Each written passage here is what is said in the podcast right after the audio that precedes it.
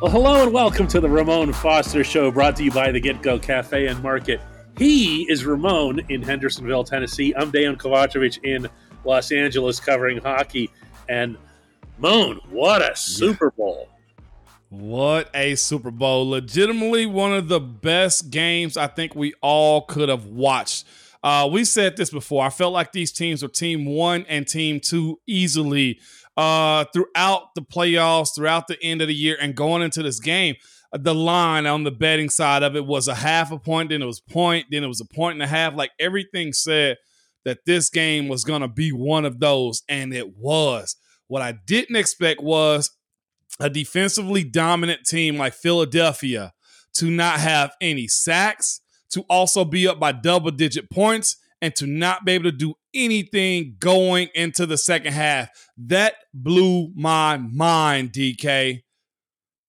Yeah, and that's, that that's actually a super important point. And one of the beautiful things about having a Ramon Foster show is that instead of just saying, "Hey, look, Patrick Mahomes played on a bum ankle and Travis Kelce's great and Pacheco is really no, I want to go into what actually decided this game because Javon Hargrave, I don't think he played bad. Five tackles, four solos. He had the only TFL on the on the Eagles side, but like you said, no sacks. And I did hear a couple of Kansas City guys, notably Andy Reid and Mahomes and Kelce, say afterward this was all about the offensive line. Now, you know, and I know nobody's going to write that, nobody's going to say that anywhere. I want to hear from you what you saw, especially in terms of shutting down Javon and Fletcher Cox.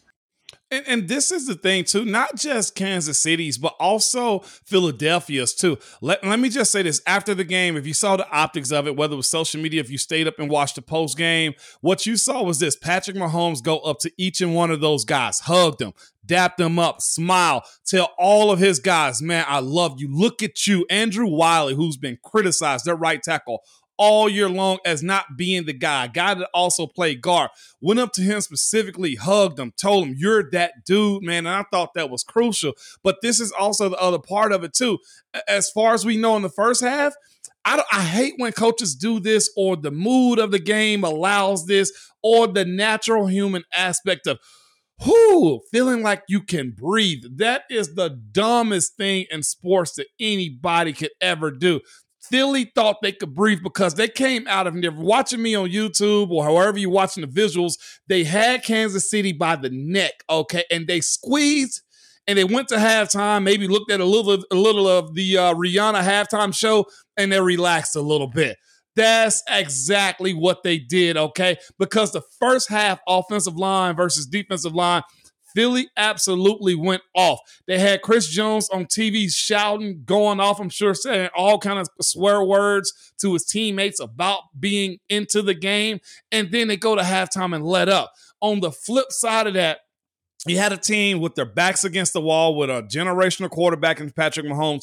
We can't say that enough in a sense. I get that. That guy's dynamic, but they won that game by that offensive line. And this is just a tale of two sides, too. Like, legitimately, like Boston and all those dudes, Miles, like all those dudes on Philly Randy ball efficiently.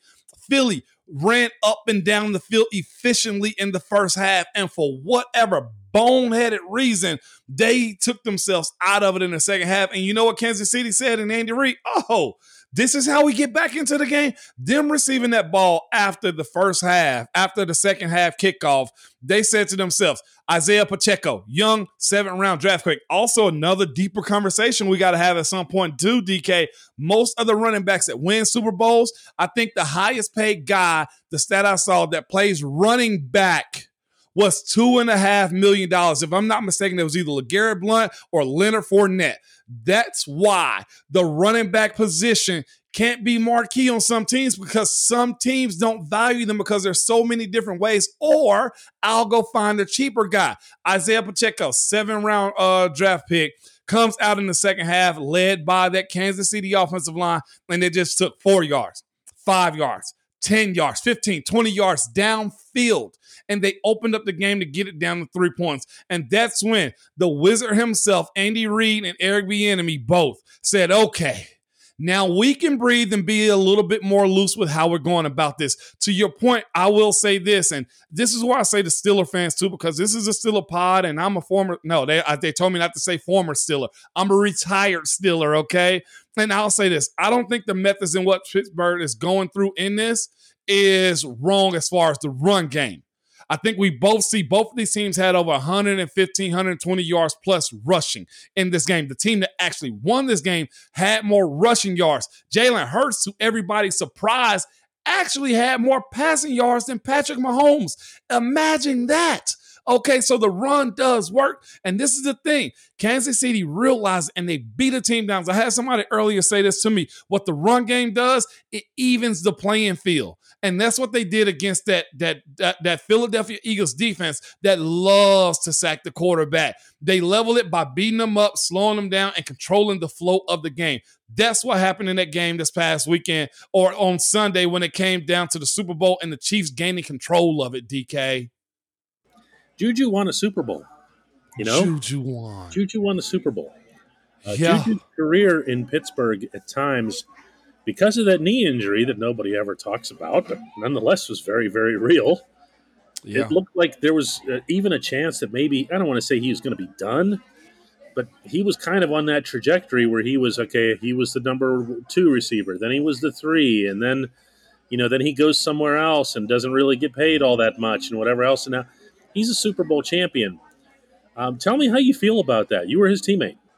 Yeah, I, man, I'm, I've always been a fan of Juju. I love Juju. I got to see if I can get him on here and on my radio show in Nashville too. Just to be completely honest with you guys, I love that he didn't complain and gripe about it. Yeah, Juju has his antics. Juju is what new kids love and watching football players, pro athletes. He was one of the first guys to go separate as far as, oh, watch these TikTok things that I'm doing. But one thing I've always said about Juju, he loves the game. He's a hard worker. He's a physical guy. If he learns his position as far as, look, he ain't got to be the blazer down the field. He's going to be a dirty work type of guy that has a lot of longevity in his league. And one thing I've always kind of said about Juju, he was selfless. He never really had an attitude. Everybody gets one here or there but his teammates all loved him, maybe except for one. Okay, but his teammates loved him, man, and he's such a kid about his approach. I'm very, very happy for Juju Smith Schuster. John Smith, what is it? John Smith Schuster. I'm happy for that young gentleman, man. Got him a ring despite everything else that happened. When we come back, what just might as well have ruined this Super Bowl at the very end when we come back on the Ramon Foster Show.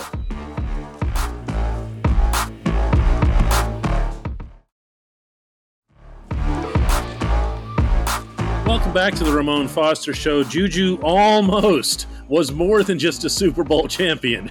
He almost made it onto every highlight from now until the end of time had he been the guy who caught a touchdown pass there as it was James Bradberry of Philadelphia, of course, now infamously so, tugged a little bit, a little bit on the jersey and got the flag. And that kept the drive going. And then Kansas City was not only able to get the Harrison Butker field goal, but also to eat off almost all of the clock and destroy any and all suspense or fun ending. What do you think, Moan? Man, I've heard all sides of it. I've heard defensive players that said you don't call it in that sense. I've heard defensive players say, well, it a hold is a hold. We also, DK listeners, heard James Bradberry say, yeah, I held him.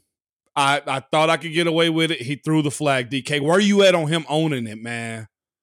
I mean, I, I'm always big on anybody owning it. Okay, and no one has. We can look at five zillion camera angles and everything else. No one has a better view of the play than the guy who's right there and who actually performed the act. Okay, so I'm I'm, I'm all right with him owning it.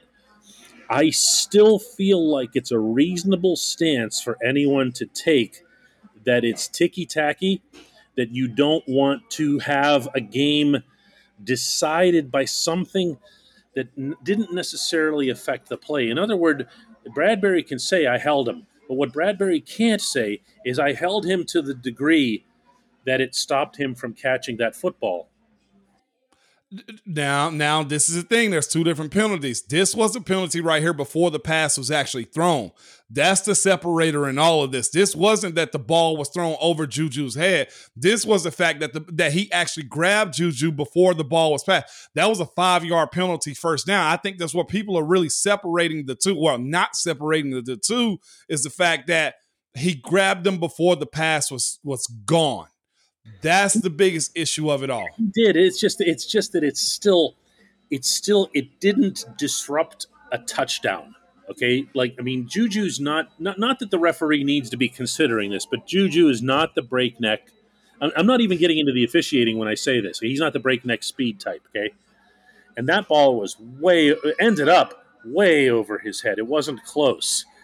And you're right. Yeah, that's why the call is made and whatever. And no one can no one can dispute, especially now after Bradberry said what he said, the veracity of the call itself.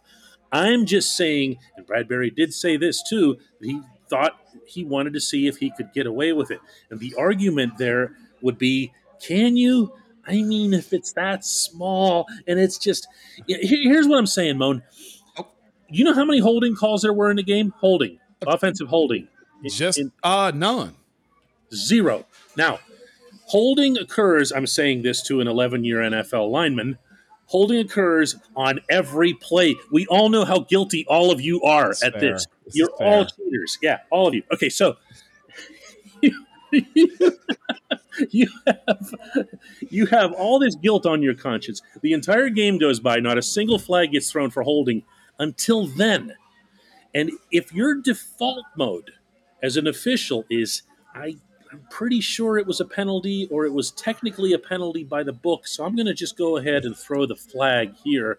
But especially because it's part of the passing game and everyone's hypersensitive to the passing game because that's the thing that the NFL wants to push, then I've got a problem with it because you applied this inconsistency throughout the game. And then at the end, you said to yourself, yeah, you know, now's a good time. Now's a good time for a flag. Let's do that.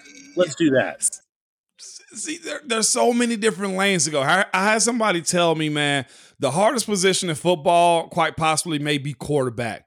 The most unfair position in football is corner. Uh, and I think there's a whole lot of truth to that too. There's a whole lot of unfairness because their game is also learning the tricks of the trades of the pulls and the tugs and the grabbing the hips and pulling your hand out. They teach that. They learn those traits, and he just got caught with it. I'll say this: I don't think it was the first grab by Bradberry. I think it was the second one around the shoulder and then around that jersey that really got him with the call right there. I, actually, actually, hang on because they, they did have a they had a reporter talk to the referee, and the one that the referee referenced. This is why it's good that there's two of us on the show because we can keep doing this back and forth, right? Yeah, um, with, with, different information. Uh, but the referee said in his uh, session that he had with a pool reporter that it was the right hand. The, the it was the initial so the shoulder and the hip. It was, it was lower. It was hip. Okay, and then yeah. and then but then you see the tug of the jersey happen with the left hand, and that was the later one. So even then, and it's not like with reporters, we can't. It's not a group setting. One reporter gets sent in there, and you try to ask as many questions as you can because you're representing all of the reporters, and it's now you can't say, but like let's say for example, you talk to Bradberry as a reporter. Mm-hmm. And go back out and say, "Hey, I want to get the ref again because Bradberry said something different." you know what I mean? yeah, and I, will I'll say this: when I saw it and it was called slow motion and in regular time, I say, yeah. I said that can be called. Whether you needed it to be called or not, it was third and eight, some time left all of those things that kind of play a part. But also, DK, this is the other side of it. Did that play lose in the game? I don't think necessarily because early in the game, Juju had a similar situation where he got pulled and no flag was called. What do we say in that situation? Also, you have a long punt return by Kansas City that set up a lot of other things in that game, too. Who's to blame for that? Philly couldn't get to the quarterback. Who's to blame to that? And then you had Eric Bieniemy and and uh, and, and Coach Reid, Andy Reid basically running new plays out of the arsenal because you're reeling as a team, and they couldn't stop the nosebleed of the run. So that call, yes, we all want to blame the rest, but I still say on my side of it, I'd say I, would say I get it. I, am all for the call. I think it was justified. It wasn't like it was a phantom no miss like the New Orleans Saints game. That we all remember that call right there that did not get called.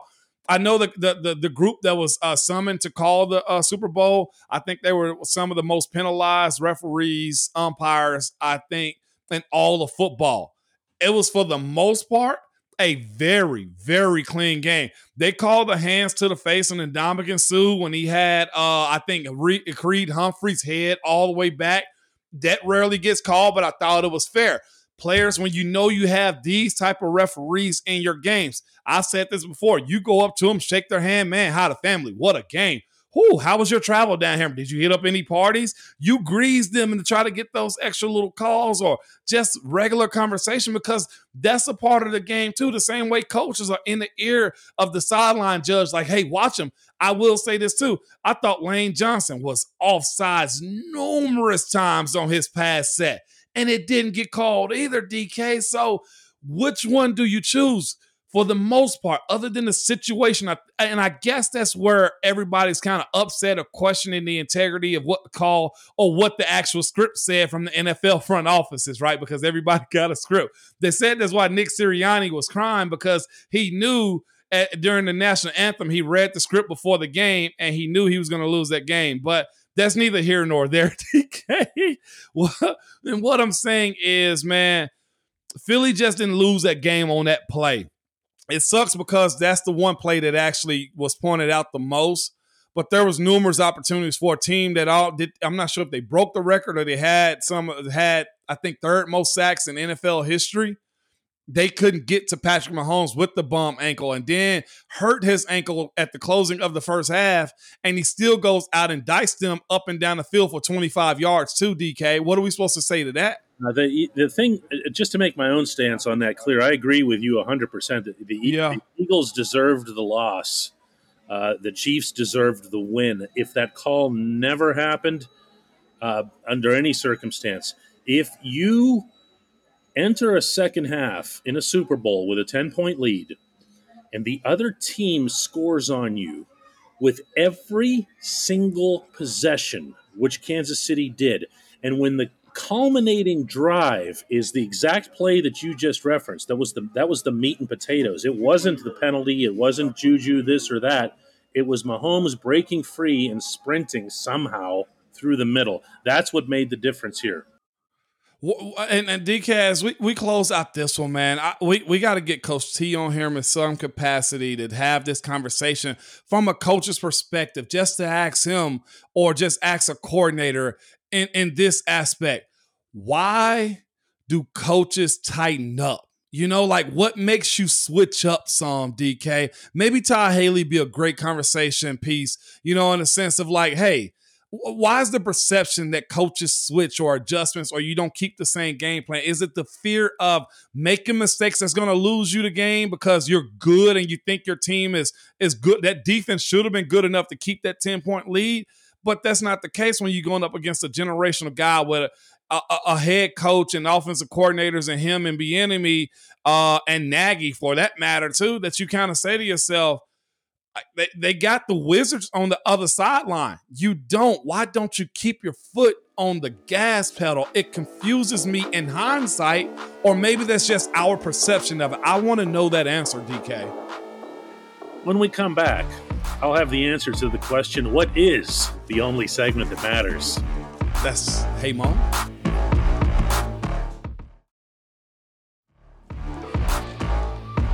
Welcome back to the Ramon Foster Show and the only segment that matters, and that's brought to you always by our friends at the Get Go Cafe and Market, where three expert chefs fine tune every detail so that every sub burger, salad, wrap, drink, and app is crafted for craveability. I like how you shake your head whenever I do that, Mo. You're like you're like like I, as if I've got rhythm or something, you know. You you, you do. I, I, catch a, I catch a rhythm when you do that one, DK. You're you're spot on with that one. Order your favorite entry at the Get Go Cafe and Market today. Better believe it. Our entry comes today from Paul, who says, Moan, have you ever played on a field with such poor conditions as what we saw in this Super Bowl in Glendale? I've seen games played in snowstorms where there was better footing for players. The NFL got $50 million from Apple, and yet they allowed the game to be played on such embarrassing field conditions. What do you say, Moan? Ah, uh, by the way, that okay, let's go a little history lesson because I've played in Arizona numerous times too. That field, okay, just so you know, it's on a platform. It it it literally it's it's probably about maybe a foot and a half deep, maybe a little bit more, if I'm not mistaken. Is is grown on the platform and wheeled in and out of that stadium because they have sunlight all the time. Yes, that field is actually on a platform. It's grown basically like how you would grow grass in a greenhouse or something like that. And what happens is, I personally don't think the roots of the grass are deep enough and the dirt's not deep enough. It is real natural grass.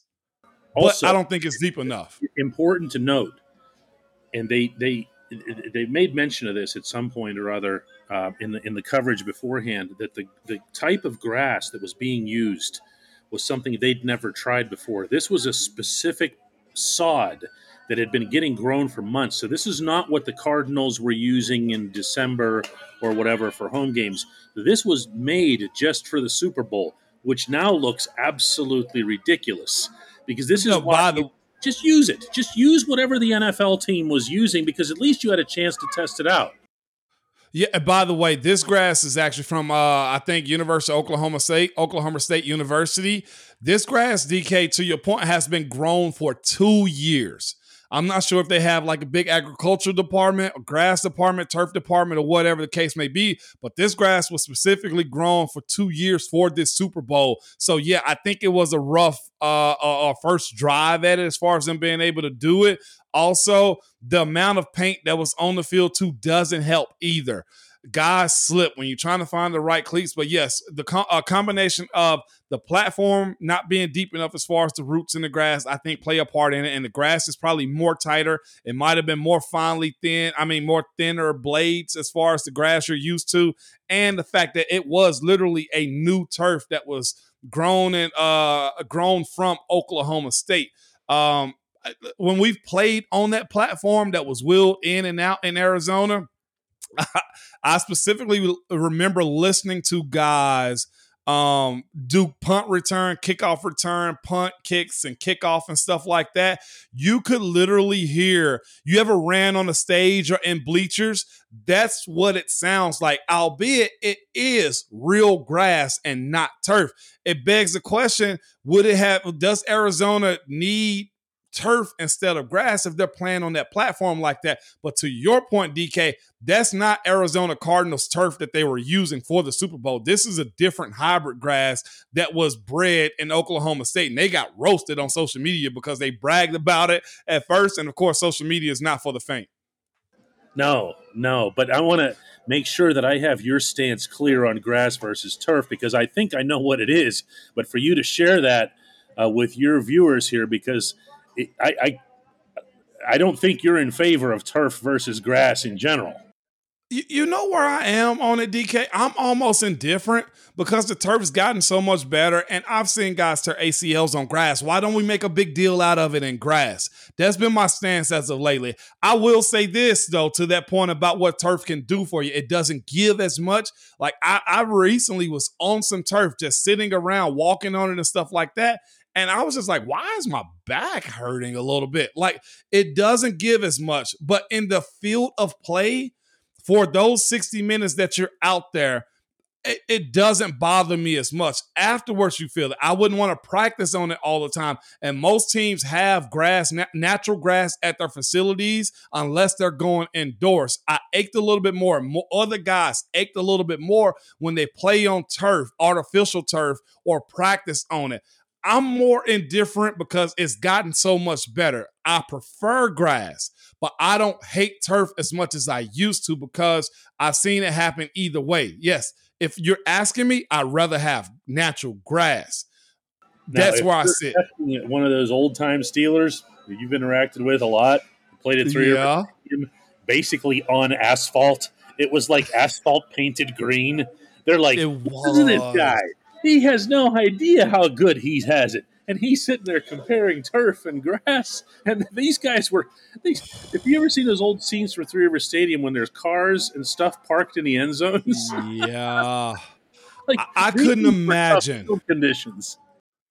I, I have actually seen that old school turf before, and because I come from an old school and somebody had it around somewhere in high school in my small old town. It was literally a foam pad and carpet. Those guys that played in the 70s and 80s on that AstroTurf, take a bow. They don't breed them like y'all anymore. We are complainers in this generation. they can't take a bow, Moan. They've been damaged by playing on asphalt. Listen, that's a good question. I'm glad it came up. Uh, that was our, our, Super Bowl edition. We have a lot more to talk about related to the Super Bowl over the rest of this week. We're also going to be getting into some Steelers topics. It's going to be a lot of fun here the rest of the week on the Ramon Foster Show. Moan, let's do it again tomorrow. 100%.